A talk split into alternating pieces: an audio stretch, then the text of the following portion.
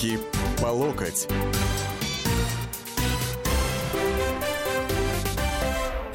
Здравствуйте, дорогие уважаемые товарищи и господа радиослушатели.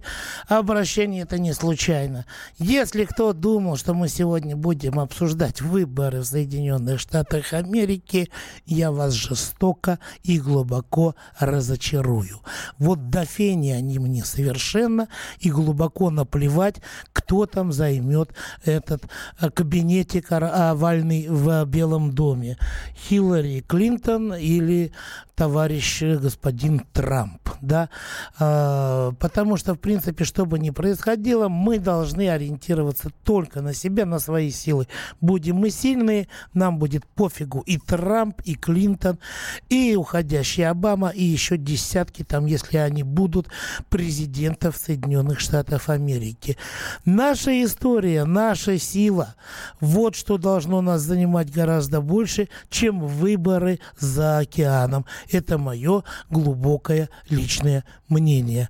Итак, а Великая Октябрьская социалистическая революция, 99-ю а, годовщину, которой мы отмечали э, вчера, 7 ноября, она по-прежнему раскалывает наше общество. История вопроса достаточно э, такая короткая, ее можно уложить в несколько десятилетий и в несколько фраз. До 91 до 85 -го года это была безо всяких, так сказать, экивоков и э, всяких разных нюансов Великой Октябрьской социалистическая революция. С 91 года ее стали именовать переворотом. Потом общество разделилось на тех, кто считал это революция или переворот. В общем, большевики у тех, кто считал переворотом, это злые ада, которые каким-то чудом не погубили страну, вот, а потом восстановили ее совершенно э, дикими, нечеловеческими, чуть ли не средневековыми пытательными методами. Вот. Но стране это не помогло. И, в общем, э, вопрос э, заключается вот в том, что сейчас мы опять, вот который год, да, мы опять каждый год в годовщину спорим, э, надо ли или не надо выносить Ленина из мавзолея, и что же такое 7 ноября, какой день в истории для нас? Это день Великой Октябрьской социалистической революции? Или это все-таки день какого-то переворота, который устроила жалкая кучка большевиков? Как нам говорят а, люди, которые сейчас рядятся под графьев, потомков дворян и так далее и тому подобное. А давайте спросим об этом у известнейшего российского публициста, политолога, у Виталия Товича э, Третьякова. Добрый день, Виталий Тович. Добрый день. Вот вы вчера в Твиттере, в своем личном, кстати говоря, товарищи, очень классный Твиттер, рекомендую всем подписаться, написали, сегодня 99-я годовщина действительно великой, несомненно, октябрьской, очевидно, социалистической и бесспорно революции. Почему вы так считаете? Вот можете объяснить? Что вы можете сказать тем, кто э, считает это переворотом? А, ну, прежде всего могу сказать, что они выражают свое личное негативное отношение или критическое отношение к этому событию, что не запрещено никому делать. А, но э, это как минимум не совсем точно, потому что Э, и то, что сами большевики первоначально называли переворотом, это были события октября 25, 24, 25, 26 в Петербурге. Вот переход э, э, Э, власти в Петербурге в руки большевиков, захват, э, можно сказать, что захват власти, бегство главы э, Временного правительства Керенского, э, э, захват Зимнего дворца, где находилось э, Временное правительство. Вот, собственно, что было переворот, и что сами большевики называли переворотом. А потом э, началось распространение власти э, большевистского правительства, каковой сразу заявил о том, что он взял власть в стране, началось распространение этой власти на территорию всей России. А, ну и там продолжался да, в ходе гражданской войны, э, в том числе целых два года, а там на Дальнем Востоке аж до 22 года. А вот сумма этих всех событий, вот этот, э, это и есть э, революция. Э, по, всем характеристикам, по масштабу события, э, э, и в том числе и по такой важнейшей характеристике, что произошел радикальный переворот жизни в стране. Ну, опять же, по коммунистической терминологии, терминологии даже изменилась общественно-политическая формация. Был буржуазный строй, а стал строй социалистический в начальной своей стадии. Э, так что можно ненавидеть это событие, можно его критиковать, говорить, что там принесло несчастье, стране, но отрицать то, что это революция, революционные события, ну, по-моему, а не научат э, и э, смешно. Понятно. Большое спасибо. Виталий Тович э, Третьяков был у нас на связи, известнейший российский политолог и публицист. Вот. Кстати говоря, еще раз рекомендую подписаться всем на его твиттер. Вот. Понимаете, можно ненавидеть, можно любить, можно э, относиться к этому отстраненно или как-то еще, но отказывать в статусе, понимаете, отказывать в статусе этому событию нельзя. Вот, кстати, иначе временное, собственно говоря, правительство тоже, почему же мы называем февральскую, это февральский переворот революции? Все очень просто, товарищи. Вот, э, значит, переворот государственный, это, в принципе, когда э, меняется власть на такую же власть, да, когда меняется династия, например, да, но формация, формат остается тот же самый. Вот Великая Французская революция – это революция, да, потому что, так сказать, монархия исчезла э, на какое-то время. Февральская революция в России – тоже революция, потому что была монархия, а э, после Временное правительство что объявило? Э, демократическую республику, да, республику российскую, но буржуазную. Так почему же, зачем же э, отказывать Великой Октябрьской социалистической революции, во-первых, в праве на этот статус, а во-вторых, Слушайте, а вот Почему, как вы думаете, почему отказывают в праве на статус революции те, кто является ее противниками? Вот. И правильно ли они делают или нет? И что нам надо делать в ответ? 8 800 200 ровно 9702 – это телефон прямого эфира на э, радио. Вот сейчас «Комсомольская правда». Да? Непосредственно сейчас прямо на выход в эфир. Э, WhatsApp 8 967 200 ровно 9702. А, мой личный э, микроблог Александр Гришин Оргструк. А, это в Твиттере. Ну и, конечно, а, короткий номер 2420 на портале для СМС впереди три буквы РКП. Александр, добрый день. Здравствуйте, Александр. Я быстро я постараюсь успеть. Значит, 74 года мы только прожили. И не были ни холопами, ни рабами. Остальные тысячи лет мы были рабами, холопами, смердами и так далее. Вот и все, ребята, все. Понятно. Вот. Э, вы знаете, я с вами согласен. Вот дело в том, что у нас появилось столько всяких э, я уже не знаю, вот заходишь куда-нибудь в сеть, и там, значит, пишут, фу, быдло, надо сечь на конюшне вот, и так далее, и тому подобное. А вот, э, я не понимаю, что у нас, потомки графьев, что ли, вылезли откуда-то?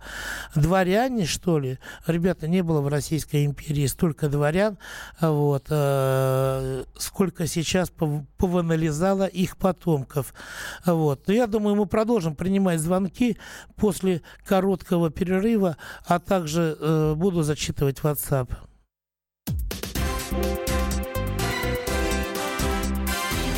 Руки по локоть.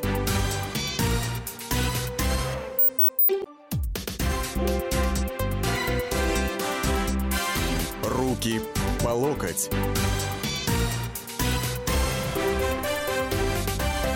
А мы продолжаем. Александр Гришин по-прежнему в студии. Знаете, ну вот никак не удается от Америки уйти. Вот по WhatsApp пришло сообщение. После Билла кабинет можно назвать оральным. Слушайте, мне даже просто страшно становится, каким его можно будет назвать после Хиллари, если она победит. 8 800 200 ровно 9702. Телефон прямого эфира. WhatsApp 8 967 200 ровно 9702. Анатолий, добрый день, слушаем вас. Я что хочу сказать. Вот один товарищ сказал предыдущий, что мы вот эти 70 лет советских, мы не были ни рабами, ни холопами. Это точно. А сейчас нас превращают и в холопов, и в рабов. Но я еще хочу что сказать, что э, строй советский, это же строй народный. И никто на, не, вот в данный момент они захватили власть, захватили все. Они не дадут нам жить. Это сто процентов. И вот я к вам почему обращаюсь? Хорошие ребята, э, комсомольской правде, они хорошо говорят, все правильно говорят. Вот Путин, он молодец. Я вот, вы знаете, но он попал в такие клещи, как Сталин попал когда-то, когда нападал на нас Гитлер. Почему Гитлер на нас нападал? Его вся э, и Америка, и э, ну все его одевали, обували и вооружали для того, чтобы уничтожить Советский Союз. Почему? Да потому что в Советском Союзе не было и холопов, ни рабов. И в революции, когда произошла, да, были там какие-то и сложности, были там что-то, а без этого не может быть. Когда революция произошла, она не только освободила от рабов в России, в Советском Союзе, она освободила от рабов и в Америке, и во всем мире тогда Понятно. произошел Свобода Понятно. Ну, народа ну, произошла. Частично я с вами соглашусь. Вот переход к цивилизованному капитализму в странах Запада произошел явно под э, влиянием расширяющегося, вернее, под воздействием расширяющегося э, влияния э, Советского Союза. Вот. Э, так, ну, вы знаете, вот э, когда про рабов говорить, на рабов нет, но определенные поползновения к созданию нового сословного общества у нас имеются. Что уж там говорить. Вот. Это э, было бы глупо отрицать, но глупо на самом деле в 21 веке пытаться строить это сословное общество по образцу монархической России, что называется. Сергей, добрый день. Добрый день. Э, вопрос был, почему сторонники переворота против того, что это была революция, э, насколько я помню. Да. ну, так они не хотят же выставить данное событие как положительный прецедент. Ни в коем случае. Поэтому событие 17 года должно быть выкрашено исключительно в негативном свете. Иначе сей прецедент может послужить э, примером для современности. А Но... А почему февральскую они так не выставляют? Хотя ведь на самом деле февральская, она гораздо хуже. А, потому что февральская в интересах их же сословия сработала. Вот, если там, если глубже покопаться, то как бы Троцкий и Керенский, они, в общем-то, не чуть ли в одной упряжке действовали в свое время. Вот, поэтому, ну, там еще один момент, конечно, у нас э, Троцкого и Ленина, в общем-то, э, любят одним, одним лицом обозначать, хотя это фигуры разные. Ну, а, допустим, если бы не было Октябрьской революции, Э, если посмотреть, кто стоял за белогвардейскими генералами, боже мой, мы сегодня были бы подобием вот э, Африк, а, Африки, которая разорвана на колонии, постоянно воюющие между собой. Вот такая участь нам была уготована. Поэтому значение Октябрьской революции не удастся преуменьшить, если немного погрузиться в подробности. Вы знаете, Сергей, вы абсолютно правы. Вот я могу даже э, вот в Твиттере нашел такую иллюстрацию, да, как раз к выступлению, к одному из выступлений господина Третьякова об Октябрьской революции. Так вот, а, э, значит, в ходе Первой мировой войны в 1915 году в ходе немецкого и австро-венгерского наступления Россия потеряла всю Польшу. Это известный факт, да. А в феврале 17 года Россия утратила контроль над Литвой и Латвией. Это временное правительство потом началось вот с февраля 17 года. Послушайте, товарищи, в марте 17 года а, власть на Дону переходит к войсковому правительству и атаману. 2 марта 2017 года э, значит, э, автоматически э, разорвана уния между Россией и Финляндией. 17 марта 2017 года Временное правительство признает независимую Польшу. 25 марта все того же года Временное правительство признает э, мус исполком, э, мусульманский исполком Крыма. В апреле 17 года Кубанская Рада. В мае 17 года Союз горцев Северного Кавказа и Дагестана. В июле 17 года в Белоруссии Центральная Рада. В июле 17 года еще башкирское правительство появляется. В этом же месяце партия «Алаш» заявляет об автономии Казахстана, фактически о независимости. А также провозглашается автономия мусульман внутри России и Сибири. В сентябре 17 года опубликована декларация Генерального секретариата Украины. Де-факто Украина становится независимой от России, Украинской Народной республика потом появляется. В осенью 17 года Россия утратила контроль над Эстонией, и в октябре 17 года было созвано, понимаете, сибирское правительство.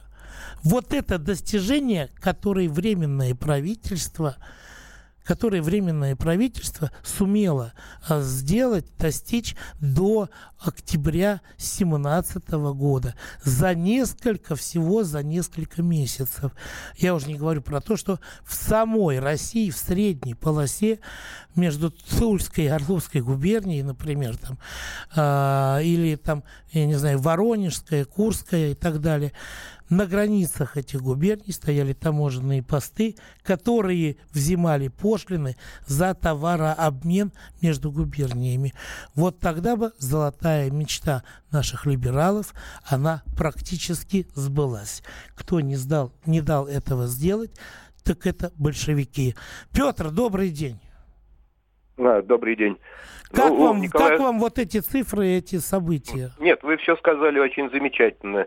Да, я только хотел добавить следующее. У Николая II был начальник тайной охраны, полковник Спиридович. Он оставил очень интересные мемуары, это такая толстая книга. И там вот его отречение, вот этот момент Николая II, он, правда, сам был тогда в Крыму, он называл это переворотом. И тогда это тоже называли переворотом.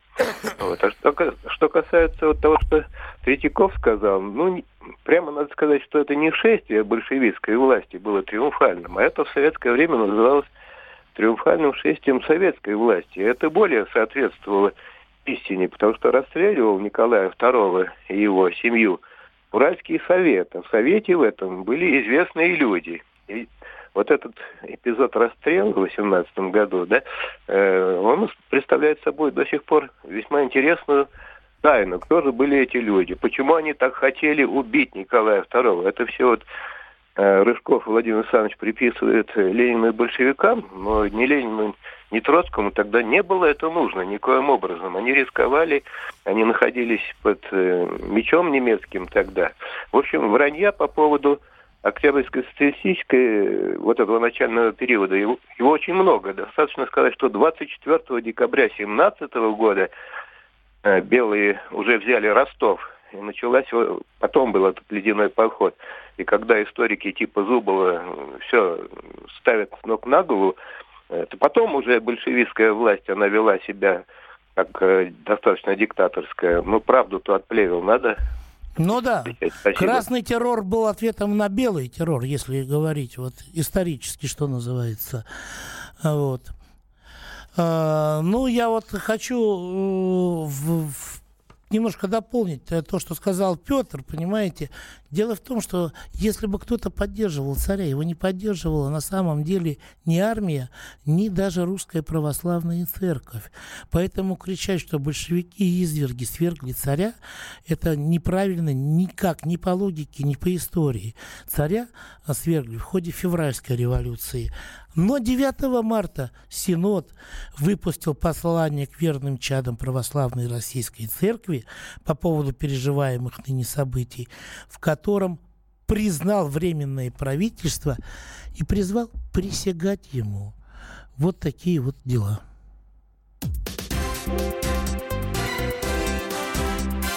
Руки по локоть. Сказано. Руки по локоть.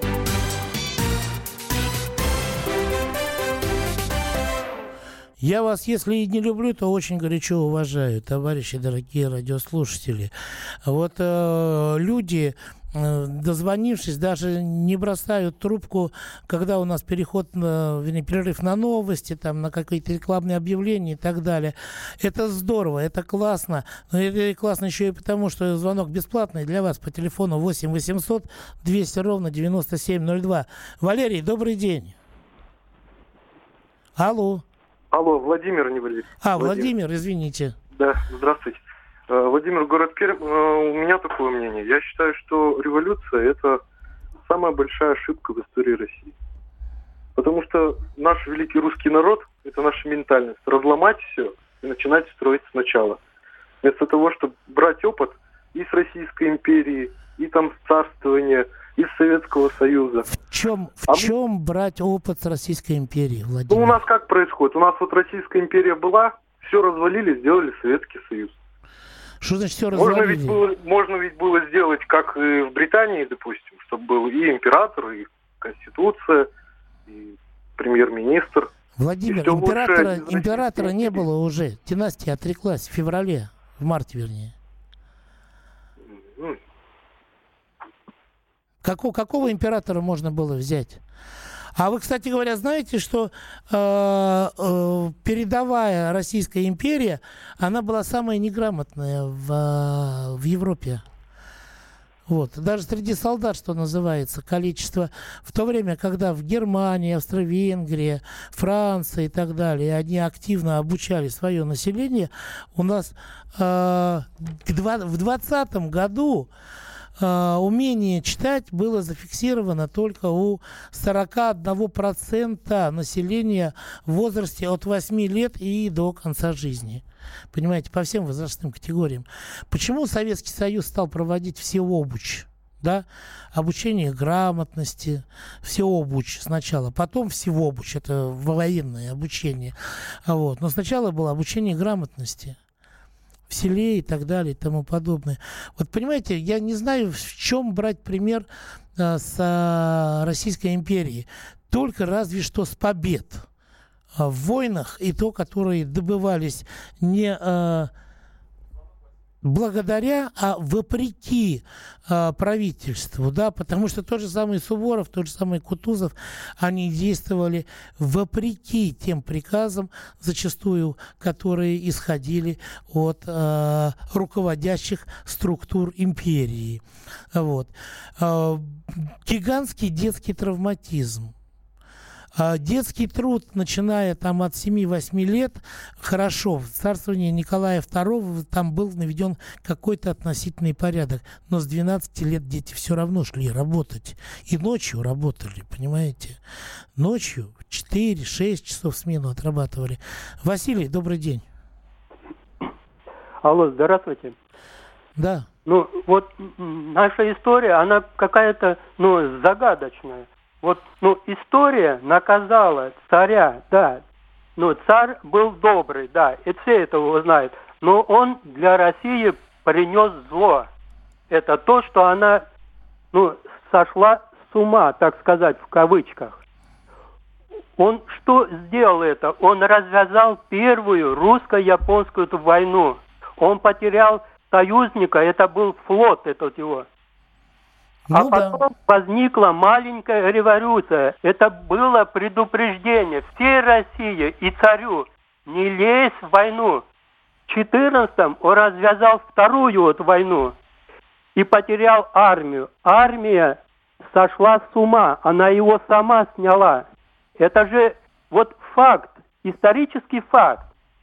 А да. потом пошло это все, так сказать, мясорубка, разделились офицеры, ну, царские, одни за красных, а вторые за белых.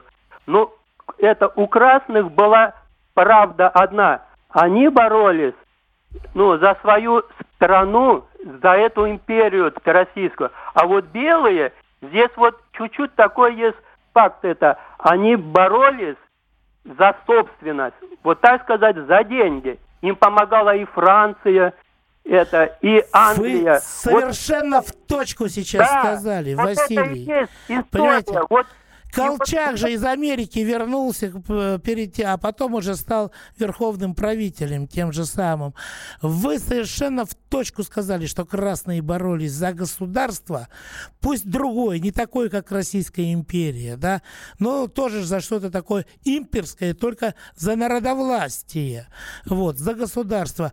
А белые, они боролись за собственность и получали все э, на самом деле в результате тесных контактов э, со странами Антанты, союзниками и так далее. Вот. И не брезговали и, э, что называется, э, контактами и с бывшими врагами. Но вот есть один момент, есть один нюанс, товарищи. Вы знаете, э, я вот сейчас скажу такую вещь, э, которая вот Василий опять же сказал, парадоксально, ну вот не только история, да, но и даже э, люди парадоксальные вот у нас, которые, которые что делали. В 1920 году, когда э, Красная Конница погнала поляков в, до Варшавы сначала, да, а врангелевские офицеры, э, они пили в Крыму, произнося тосты за победу русского, даже советского оружия, понимаете. Вот. Это неоднократно было отмечено. Правда, сам Врангель потом кинул несколько дивизий для того, чтобы Тухачевскому э, не смогли э, буденные сотоварищи оказать помощь. Александр, добрый день. Вечер добрый, уважаемые ведущие. Вот знаете, вот сколько я изучаю документы про события октября 17 года, и вот что мне непонятно, может быть, вы разъясните. Ленин и его сподвижники с октября 17 по октябрь 19 называли это революцией, но только не октябрьской не хочу называть, пускай э, историки назовут. Потом, э, значит, э, с октября 19 по октябрь 29 в октябре 29 Сталин стал называть этот, сначала Ленин с подвижниками, потом Сталин, э, значит, стал называть этот период в течение 10 лет Октябрьским переворотом. Значит, э, после, значит, э, с октября 29 до следующего правителя, значит, этот период стал называться э, э, Октябрьским, Октябрьской революцией. Следующий период – Великой Октябрьской революцией, а уж Брежнев назвал Великой Октябрьской социалистической революцией. Сейчас мы пытаемся назвать это русской революцией. Так когда же мы в названии остановимся и все-таки решим, как же период октября 17 э, года все же назывался? Вы знаете, я, я вот тоже не могу найти ответа на этот вопрос, хотя мои познания вот по переименованию, они гораздо более скромны, чем у вас. Вот.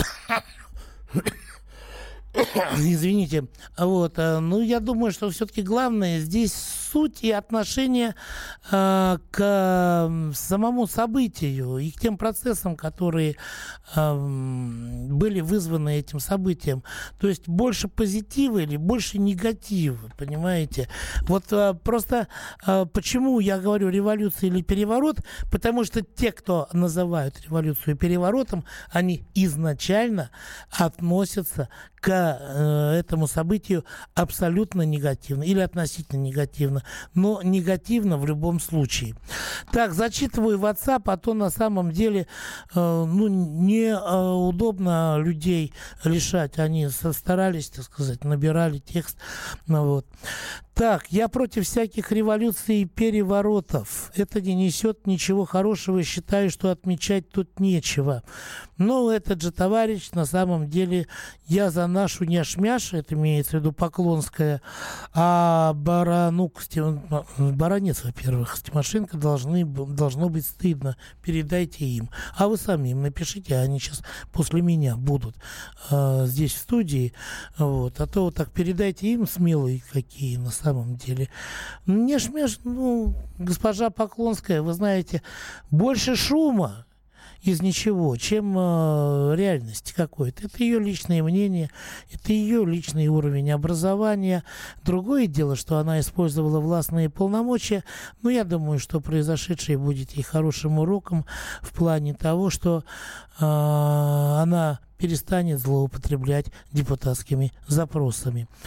Просто слово «переворот» эмоционально более негативно окрашено, чем слово «революция». Подмена понятий на лицо. Согласен с вами.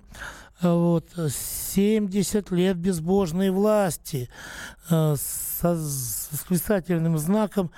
Вы знаете, я думаю, что люди среднего и старшего поколения очень многие бы хотели вернуть это безбожие, ну, хотя вот относительно, что называется, а, После войны-то насчет э, Господа Бога и насчет веры да никого, я не могу вспомнить, чтобы кого-то осудили за это. Вот э, к какому-то реальному наказанию, кроме сектантов, которых и сейчас не очень любят на самом деле ни нормальные мусульмане, ни нормальные православные.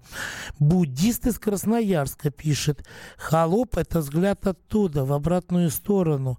Видно тоже мало приятного. У холопоп в семье по 16 детей было и нравственный уровень. У холопов, наверное, он имел в виду. Вот, знаете, по 16 детей было, да из этих 16 только 5 выживало, что называется. Это тоже, кстати говоря, о том, стоит ли брать пример с Российской империи. Я тоже за советскую власть, но без коммунистов писал товарищ. Вот. А, сословное общество, глупо пытаться, так журналисты сами булыжник вложили в создание сословного общества в России, когда выторговывали себе преференции в виде дополнительной уголовной защиты. Вы знаете, ничего не, не выторговывал. Переворот не меняет формацию, меняется лидер. Революция сменяет формацию, строй. Ну, прекрасно совершенно это то, о чем мы говорили. Октябрьская революция и гражданская война лишь оформили гибель Российской империи. Начало было положено не в 17-м, а в гораздо раньше. Ну, что же я вам могу сказать, товарищи? Мне очень приятно с вами общаться. Вот. Я... Э, в следующем году у нас будет сто лет Октябрьской, Великой Октябрьской социалистической революции или русской революции и так далее. Все-таки не хотелось бы, чтобы она повторялась. Хотелось бы, чтобы наша власть оказалась поумнее, чем царь.